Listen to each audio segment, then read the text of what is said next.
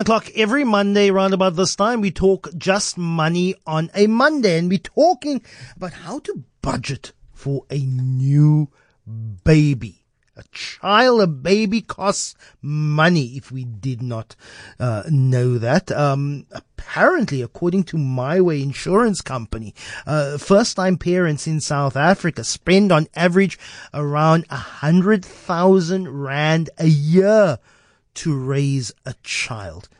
Old Mutual says that if your child starts from grade one in 2023, you can expect to pay an average between 651,000 and almost 2 million for public or private education throughout the course of their school career. But if you are a parent, you know exactly having kid, a kid a kid or kids is an extreme cost. Of course, children are blessings and we love them very much. But it all begins from your first appointment at a gynae or OBGYN. There is lots that goes into bringing a little one into the world and then keeping them comfortable once they get here. Sarah Nicholson is the operations manager at news information site Just Money. Good morning, Sarah. Hope you're well. Good morning. I'm well, thank you. Uh, you've been collating just how much it costs, not even just to have the child, but firstly to prepare for a child. Run us through some of those numbers. What are the financial institutions telling us?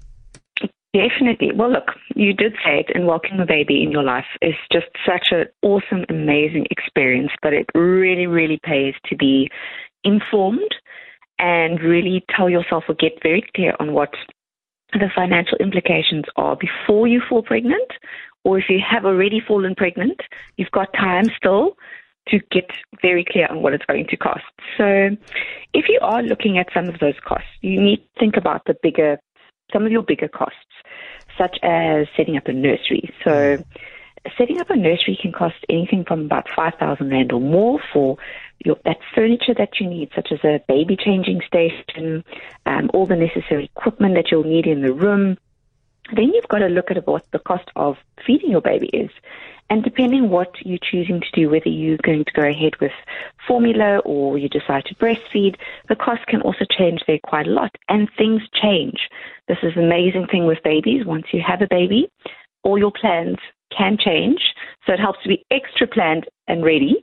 Um, so if you do decide to to kind of uh, go with formula, you've got the cost of bottles, mm. sterilizers, bottle warmers, and formula, and that can cost anything from mm. five thousand five hundred rand and more to to kind of cover the baby feedings costs. Mm.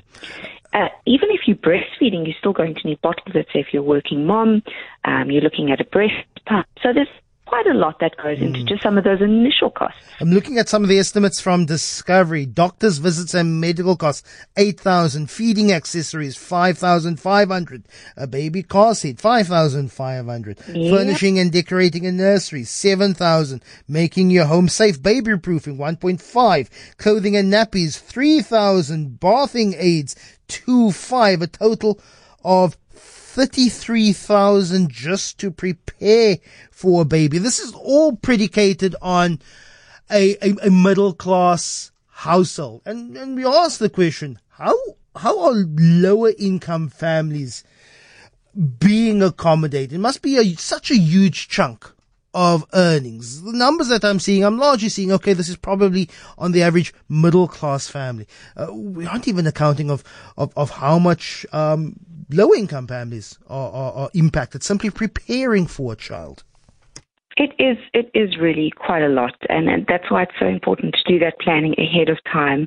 And also, you know, this is the wonderful thing about family and friends and a community is we don't need to buy everything new when it comes to your child. Um, the most important thing is that you are not worried about money at the end of the day so that you can be really present with your baby and giving them what's most important, which is the love and care and attention that you need to give them. Obviously, that's you still need to get them stuff. So things like putting registry together, speaking to family and friends to really help and, and tap into your networks. Um, there's lots, especially in communities, there's a lot of uh, other parents that have had babies mm. and their children are older. So speak to them and see if they've perhaps got stuff that you could borrow. And, and that goes for every family. Mm. Um, buy multi-purpose items, buy nappies in bulk where possible. Don't go overboard with clothing. Children grow so quickly. It's really, really important that, you know, those cute outfits that you really want, mm. get one or two. But honestly, you know, if you can buy secondhand, gently cared for clothes, that is perfectly fine.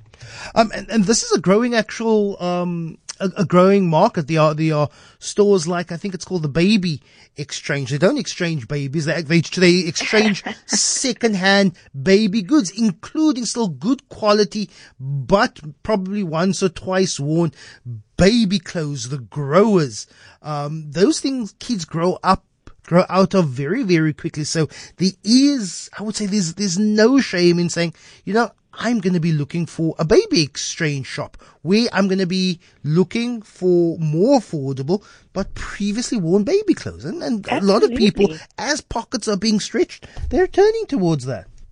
Absolutely, it's a it's a great idea, and you know what? We need to be clever that we, well, we don't get hooked into clever marketing and believe that we need everything um, and that every appliance and every educational toy is essential. Mm. Um, you've got to focus on the fundamentals, uh, the good nutrition, the space, and the time, as we were saying. Mm. And it it just takes a lot of pre-planning, pre-thinking. It really is a time to get your practical on. Once you know you've been had that first appointment, you know it's coming along start planning and start working mm. on it immediately. That gives you a little bit more time so that when the big day arrives, you're not you're not rushing to get everything, you know, mm. ready and and go and spend a fortune on what you need because it is expensive. Sarah Nicholson, operations manager at Just Money. It's expensive to have a baby, but uh, we can plan. Oh two one four four six oh five six seven. Why did you wave me off and say, no, don't come to me, Zane Johnson? Good morning.